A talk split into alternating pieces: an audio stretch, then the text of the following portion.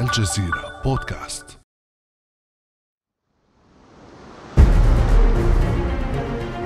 تطل على البحر المتوسط ثلاث قارات واثنان وعشرون بلدا وموانئ كثيرة.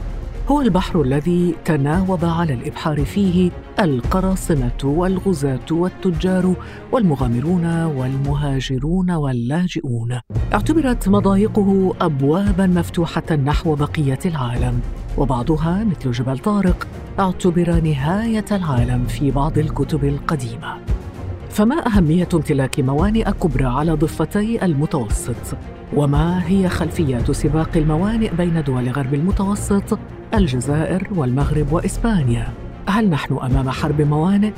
وهل سيفاقم التنافس التوتر بين البلدين الجارين المغرب والجزائر أو يؤدي إلى اتفاقهما بعد خلاف طويل؟ بعد أمس من الجزيرة بودكاست أنا خديجة بن جنة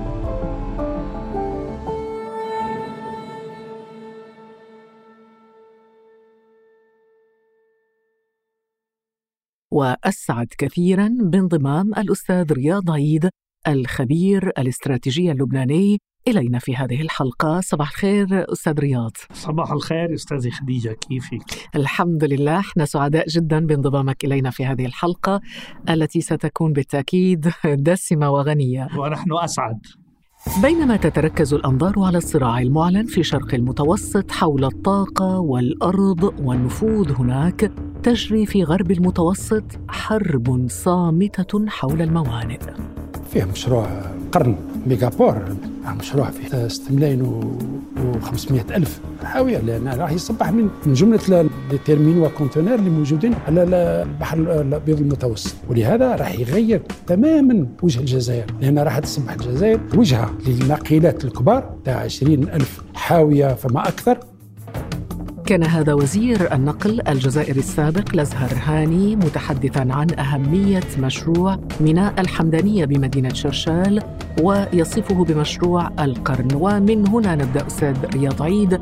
نتحدث عن أهمية هذه المشاريع الأهمية الجيوستراتيجية لهذه المشاريع وللبحر الأبيض المتوسط ولامتلاك موانئ كبرى على ضفاف المتوسط. ما هي أهميتها برأيك؟ مما لا شك فيه أن البحر الأبيض المتوسط يمتاز بأهمية جيوستراتيجية كبرى نظرا لموقعه كصلة وصل بين ثلاثة قارات أوروبا آسيا وأفريقيا. وكان البحر الأبيض المتوسط هو بؤرة الصراع الكوني وبؤرة تلاقح الثقافات عبر التاريخ.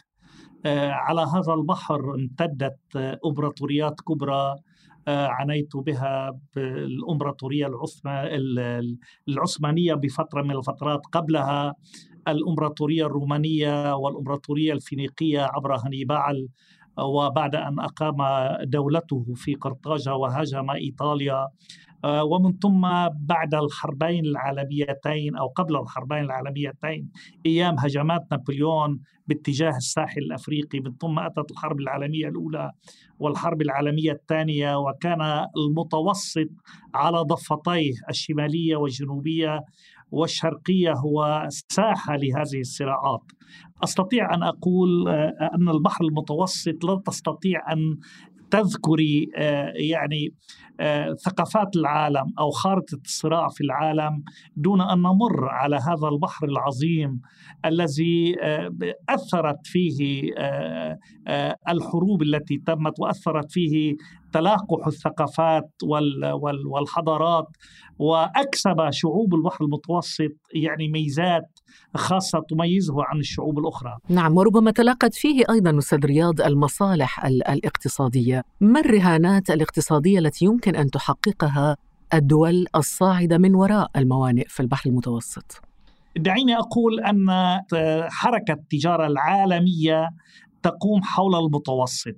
وبالتالي اكتسب هذه الأهمية لأن حركة التجارة بين الشمال والجنوب بين الدول الأوروبية وأفريقيا وآسيا حين كان مركز الثقل الاقتصادي موجود في الغرب اكتسب البحر المتوسط أهمية كبرى وبحركة التجارة العالمية كان لابد من أن التجارة عبر البحار عبر التاريخ كانت هي التجارة الأربح خاصة بعد أن أقفل طريق الحرير سابقا بين دمشق والصين. باتت الحركة التجارة عبر البحار من أوروبا إلى آه، الأقصى. آه، كانت تجارة الحرير وتجارة الأفاوية. كان لابد لهذه التجارات أن تمر عبر الموانئ. لذلك اكتسبت الموانئ البحرية أهمية كبرى لأنها كانت هي التي تنقل وتفرغ البضائع وكانت هي ملتقى للثقافات والحضارات وملتقى التبادل الاقتصادي الحر بين الدول. لذلك كان من الأهمية بمكان لهذه الموانئ وقد زادت أهمية المتوسط حين فتحت قناة السويس وبالتالي باتت المسافة بين أوروبا والشرق الأقصى أكثر بكثير يكفي أن أدل لو لو بقيت إذا أقفلت قناة السويس يرتفع برميل النفط 10 10% من قيمته نتيجة الدوران حول رأس رجاء الصالح. من هنا المرافق تكتسب أهمية كبرى لذلك حظي البحر المتوسط بمرافق كبيرة وبعد أن انتقل مركز الثقل الاقتصادي من الغرب إلى الشرق آه، رأينا وبعد أن طرح مشروع طريق الحرير والحزام الاقتصادي آه، رأينا أن هناك تعزيز لموانئ المتوسط لأن بات هناك تزاحم على آه، ساحل المتوسط وعلى الموانئ لأن من يسيطر على هذه الموانئ يسيطر على حركة التجارة الكونية إذا وبهذا من يسيطر الموضوع على هذه الموانئ يسيطر على حركة التجارة الدولية هنا نعم. نسأل أستاذ رياض إضافة إلى المصالح الاقتصادية وراء هذه السيطرة هناك مصالح سياسية هناك تقاطع بين المصالح الاقتصادية والسياسية هل يمكن برأيك أستاذ رياض للدول استعمال الموانئ في بناء النفوذ السياسي؟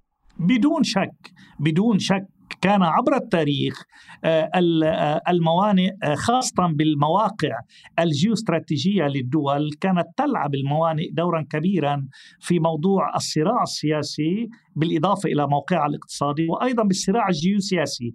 وأعطيك مثلا البوسفور والدردنيل التي مسؤولة عنها الدولة التركية والذي يفصل ما بين البحر الأسود والبحر المتوسط. زادت أهمية البوسفور والدردنيل بعد الحرب العالمية الثانية وبعد أن دخلت آه، يعني تركيا في الحلف الأطلسي عام 54 باتت هذه الموانئ البوسفور والدردنيل من الأهمية بمكان لأنها تحاول أن تحبس الاتحاد السوفيتي في البحر الأسود دون أن يصل إلى المياه الدافئة. ومثلا يعني أيضا آه، ميناء ملقا الذي تمر عبره يعني بحدود 90% من الطاقة إلى الصين و75% من حاويات العالم. السيطرة على هذا الميناء لها بعد سياسي ولها بعد جيوسياسي. لذلك رأينا أن الأسطول الأمريكي يتواجد على مضيق ملقا كي يحبس في حال الصراع بين أمريكا والصين حركة تجارة. أولا كي يخنق الصين تجاريا وكي يخنق الصين طاقويا ورأينا مثلا يعني أيضا في خليج البنغال حين استثمرت الصين في موانئ الدول الثلاث على خليج البنغال رأينا أن هذه الموانئ أخذت بعد سياسي وجيوسياسي خاصة في سريلانكا والفلبين وبنغلاديش بالإضافة إلى ميناء جوادر في باكستان الذي فعلا حول باكستان إلى موقع جيوسياسي مهم نعم دعني نعم. أستاذ رياض أعود إلى المثال الأول الذي ذكرته قبل قليل وهو أنه البوسفور والدردنيل يعني مع دخول تركيا إلى حلف شمال الأطلسي الناتو أصبح ذا أهمية جيوستراتيجية وجيوسياسية مهمة نعم. جدا لمواجهة النفوذ الروسي نعم. نعم. النفوذ الاتحاد السوفيتي سابقا وهذا يطرح تساؤلا عن أهمية الموانئ في بناء التحالفات بين الدول. طالما أخذنا مثل البوسفور والدردنيل نحن رأينا يعني هذا التزاحم ما بين روسيا وأمريكا والأطلسي على كسب ود آه، أردوغان الرئيس التركي وعلى استمالة أردوغان إما أن تبقى بالحلف الأطلسي أو تذهب آه، بمحاولة دعم واحتضان واحتواء من قبل روسيا إلى منظمة شنغهاي وإلى الشرق. لذلك يعني بحكم موقع يعني البوسفور والدردنيل وتركيا أخذ موقع أخذ وبحكم الصراع مع الاتحاد السوفيتي سابقا ومع روسيا الاتحادية حاليا وعودتها إلى المياه الدافئة إلى المياه السورية الساحل السوري بعد الحرب في سوريا رأينا أن تعزز موقع تركيا فالرئيس أردوغان يعني كالعروس جميلة الذي يكسب ودها الكثير من العرسان وهو يتغنج على الجميع. نظرا لهذا الموقع جيوستراتيجي ونظرا لأهمية البوسفور والدردنيل نعم هذه المواقع الأساسية التي تفصل في الصراعات الجيوستراتيجية بين العمالقة في العالم. تعتبر الموانئ هي لها بعد سياسي وجيوسياسي كبير يوازي بأهميته البعد الاقتصادي. طيب جميل هذا المثال. يعني الآن أتخيل البحر المتوسط كعروس جميلة ويتسابق إليها العرسان طبعا. العرسان كثر وهذا السباق بين العرسان بين هذه الدول المطلة على المتوسط يدفع إلى زيادة التوتر بين بين العرسان بتعبير أستاذ نعم. رياض آه الآن نستمع إلى وزير مغربي بعد أن استمعنا في البداية إلى وزير النقل الجزائري لندخل إلى موضوع التوتر وبين الدول وبين الجيران والتسابق ومغازلة هذه العروس لكسب ودها طيب نستمع بداية إلى وزير التجهيز والنقل المغربي السابق عزيز رباح يتحدث عن الاستراتيجية المينائية للمغرب وسياسة المغرب الاستباقية للاستجابة للطلب المستقبلي على الموانئ في المنطقة. الاستراتيجية المينائية تتأسس على تطور الطلب المينائي الدولي والاستفادة من الموقع الجغرافي المتميز للمغرب بصفته الملتقى الطبيعي للطرق البحرية العالمية. وقد أظهرت المعطيات المتوفرة أن حجم الطلب المينائي المستقبلي سيتضاعف ثلاث مرات خلال العشرين سنة المقبلة مما يحتم على بلدنا نهج سياسة استباقية إذا رياض تنافس بين العرسان. هل يغذي التنافس حول الموانئ في غرب المتوسط؟ الصراعات حول النفوذ والمكانة الإقليمية بين المغرب والجزائر؟ التنافس هو اوريدي قائم سابقا كان بين المغرب والجزائر. الصراع حاليا على الموقع الجيوسياسي للمغرب العربي آه، هو صراع كبير بين الصين وروسيا تحديدا الصين من الزاوية الاقتصادية وروسيا من الزاوية الطاقوية العسكرية والجيوسياسية. آه، يؤدي إلى التزاحم على منطقة المغرب العربي كونها أيضا هي صلة وصل ومفتاح المرور من أوروبا عبر مضيق جبل طارق إلى آه، أفريقيا وإلى أيضا الساحل الجنوبي للمتوسط وإلى آسيا. أنا يعني أعتقد أن العلاقة المغربية الصينية الجديدة والتي ليست قديمة علما أن الصين تعتبر الشريك الثالث للمغرب بعد الاتحاد الأوروبي وأمريكا إلا أن الاستثمارات آه، آه، الصينية في المغرب هي استثمارات كبيرة نظرا لدور الصين آه، في حركة الموانئ وبعد أن أخذت الصين طريق الحرير والإحتجام الاقتصادي واعتبرت أن أفريقيا هي جزء من هذه الطريق. باتت منطقة المغرب العربي هي منطقة أساسية لإقامة سكك الحديد بين منطقة المغرب العربي وعمق أفريقيا إلى الساحل الأفريقي الجنوبي وأيضا آه، تعتبر هذه المنطقة منطقة المغرب العربي أيضا نقطة تحويل للحاويات منها إلى أوروبا، لذلك آه، وكون المغرب تحديدا والجزائر إلى جنبها آه، هي نقاط جيوستراتيجية تصل كما قلت أوروبا بهذه المنطقة وهي بوابة أيضا إلى أمريكا اللاتينية كي تبحر منها البواخر الكبيرة بعد تفريغ الحمولات بعد أخذ الحمولات من موانئها إلى أمريكا اللاتينية. تصبح هذه المنطقة عقده طرق تجارية اقتصادية للحاويات الآتية من الشرق إلى أوروبا وأفريقيا وإلى أمريكا اللاتينية، لذلك تعزز موقع هاتين الدولتين وأنا يعني أعتبر أن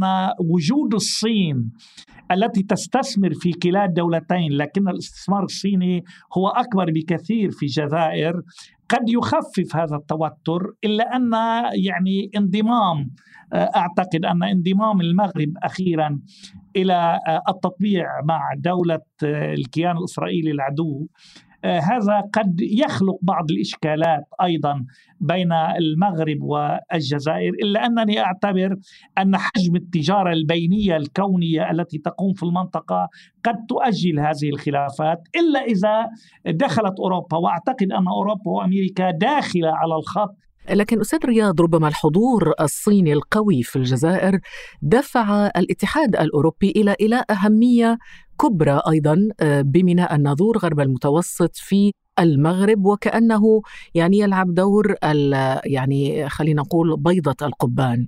يعني الاستثمارات الفرنسية الكبيرة جدا في المغرب والشراكة الكبيرة آه، بين آه، فرنسا والمغرب خاصة بميناء طنجماد وبسكك الحديد والصناعات الكبيرة وصناعات السيارات، كل هذا يؤدي فعلا إلى أن تسابق فرنسا الصين والجزائر في آه، أخذ هذا الطريق وهذا الدور، إلا أن الصين دخلت أيضا على آه، الاستثمارات في المغرب ودخلت من ضمن البروسس أو الطريقة التي آه، تقيمها فرنسا. دخلت الصين من ضمن الاستثمارات الفرنسية في المنطقة.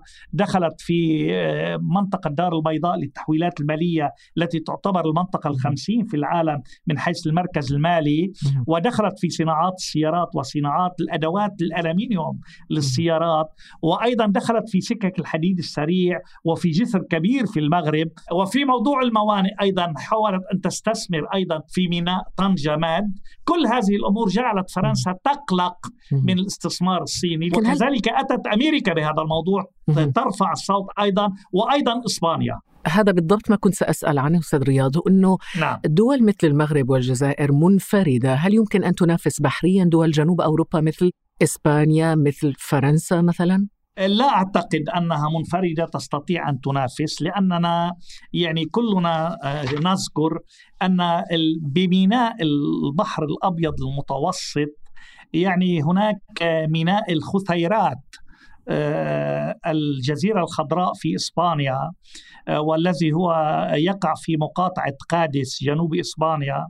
رغم وكونه من أكبر موانئ أوروبا إلى جانب ميناء روتردام وأنفير وهامبورغ إلا أن يعني ميناء طنجة بات مزاحم أيضا لهذا الميناء.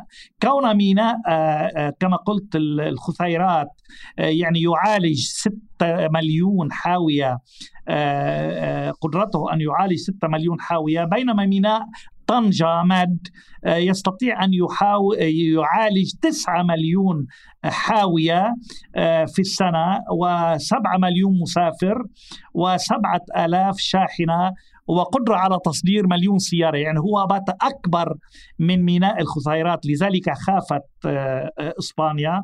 أيضا ميناء الحمدانية لديه أيضا 23 رصيف. يسمح لمعالجة 6.5 مليون حاوية و30 مليون طن من البضائع سنويا.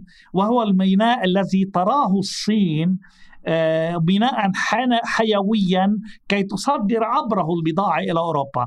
هذان الميناءان بحكم آه، وجود الصين والحاويات التي تأتي من الصين إليهم أكيد سيزاحم الموانئ الأوروبية وبالتالي بحكم أن البضائع الصينية هي أرخص بكثير من البضائع الأوروبية ولأنها تزاحم السوق الأوروبية لا أعتقد أن أوروبا تستطيع أن تزاحم الصين في هذه الموانئ. أنا أعتقد أن الصراخ الأوروبي إن كان فرنسيا أو اسبانيا آه، هو صراخ آه، لن يجدي نفع لأن ما كتب قد كتب من قبل المشاريع الصينية. طيب كل هذا التنافس آه، أستاذ رياض على الموانئ في البحر المتوسط هل يعزز توتر أم يؤدي بالعكس إلى انفراج الوضع في المنطقة؟ يعني أنا برأيي يعزز التوتر.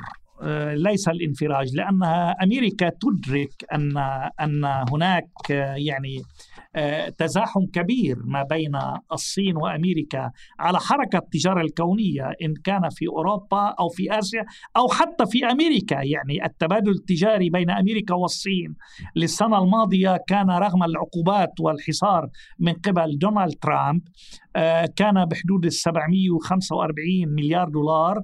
آه، الخلل بالميزان التجاري لمصلحة الصين 400 مليار دولار. إذا أمريكا هي سوق استهلاكية للصين أوروبا سوق استهلاكية للصين وفي مشروع الحزام والطريق تصبح الصين هي سيدة على آسيا وعلى البحر المتوسط وعلى حركة التجارة الكونية كون الصين وبكل حقيقة يعني هذه الواقع باتت هي مصنع العالم وهذا ينعكس على المتوسط. وهذا ينعكس على المتوسط وينعكس بزيادة الصراعات الدولية بين الصين وأمريكا وجلب ربما نقل هذه الصراعات إلى شمال آه، أفريقيا. ما انعكس ذلك على دول المنطقة أستاذ رياض؟ دعيني أقول أن يعني الموضوع الاقتصادي بالصين وطريق الحرير والحزام الاقتصادي تعتبرها الصين هي من الأدوات الناعمة. آه، دول المغرب العربي آه، ضاقت ذرعا آه، بكل أسف نتيجة العلاقة الاستعمارية الأوروبية مع دول المنطقة وقد حذرت يعني فرنسا واسبانيا الجزائر من السير في هذا الموضوع. وأيضا يعني حين زار يعني بأيلول الماضي وزير الدفاع الأمريكي آه، السابق مارك إسبر آه، مقبرة شهداء الجيش الأمريكي في الحرب العالمية الثانية في مدينة قرطاج تحدث عن أهمية الشراكة الدائمة بين بلاده والجزائر كونها مفتاح لمواجهة تحديات شمال أفريقيا كون الجزائر لديه يعني آه، شواطئ 1200 كيلومتر آه، طول على الساحل المتوسط. واعتبر يعني آه، مارك إسبر الوزير السابق أن يعني هو أراد أن يرسل إشارات ورسائل قوية بأن الصين وروسيا تصارعان بالإكراه وبالترغيب دول المنطقة لتوسيع نفوذها الاستبدادي في جميع دول العالم بما فيه شمال أفريقيا. لكن كبير. هناك انخراط لدول شمال أفريقيا في مبادرة الحزام والطريق. ما انعكس ذلك على تحالفاتها الاستراتيجية؟ نتحدث عن دول شمال أفريقيا. كيف يؤثر على تحالفاتها الاستراتيجية مع قوى دولية مثل آه، روسيا مثل أمريكا مثل فرنسا؟ برأيك؟ التأثير آه، نتيجة انخراط دول شمال أفريقيا والمغرب العربي بمبادرة الحزام والطريق لا يؤثر على روسيا. لأن هناك شراكة استراتيجية بين روسيا والصين. روسيا تأخذ الشق العسكري الطاقوي الجيوسياسي والصين تأخذ الشق الاقتصادي. إنما الخلاف الكبير هو مع الاتحاد الأوروبي برمته وعلى رأسه فرنسا ومع الولايات المتحدة الأمريكية التي فعلا هي غير قادرة أن تزاحم المنتوجات الصينية في هذه المنطقة. هذا بالإضافة إلى أن ميزة الصين بالتعامل مع هذه الدول أنها لا تتدخل في شؤون الدول الداخلية هي تقيم مشاريع اقتصادية كبرى ومشاريع استثمارية لتأمين المنفعة المشتركة بين هذه الدول والصين. هذا الأسلوب الناعم في التعاطي الصيني مع هذه الدول تجعل من هذه الدول أنها تذهب إلى الاتجاه شرقا إلى التعامل مع الصين لأنها ترى أن هذا التعامل مريح أكثر ويؤمن مصالحها وينأى آه، بهذه الدول من أن تتدخل الدول الخارجيه في اوضاعها الداخليه، لذلك أنا أعتبر أن الصراع سيحسم بإرادة هذه الدول لمصلحة الشرق وليس لمصلحة أمريكا وأوروبا. إذا أهمية وجود الطاقة في البحر المتوسط وكونه أيضا يربط بين ثلاث قارات تطل عليه و22 بلد. وفيه موانئ كثيرة. كل هذا يجعل من البحر المتوسط ذا أهمية آه، سياسية جيوستراتيجية واقتصادية آه، هامة شكرا جزيلا لك الدكتور رياض عيد الخبير الاستراتيجي اللبناني. كان هذا بعد أمس.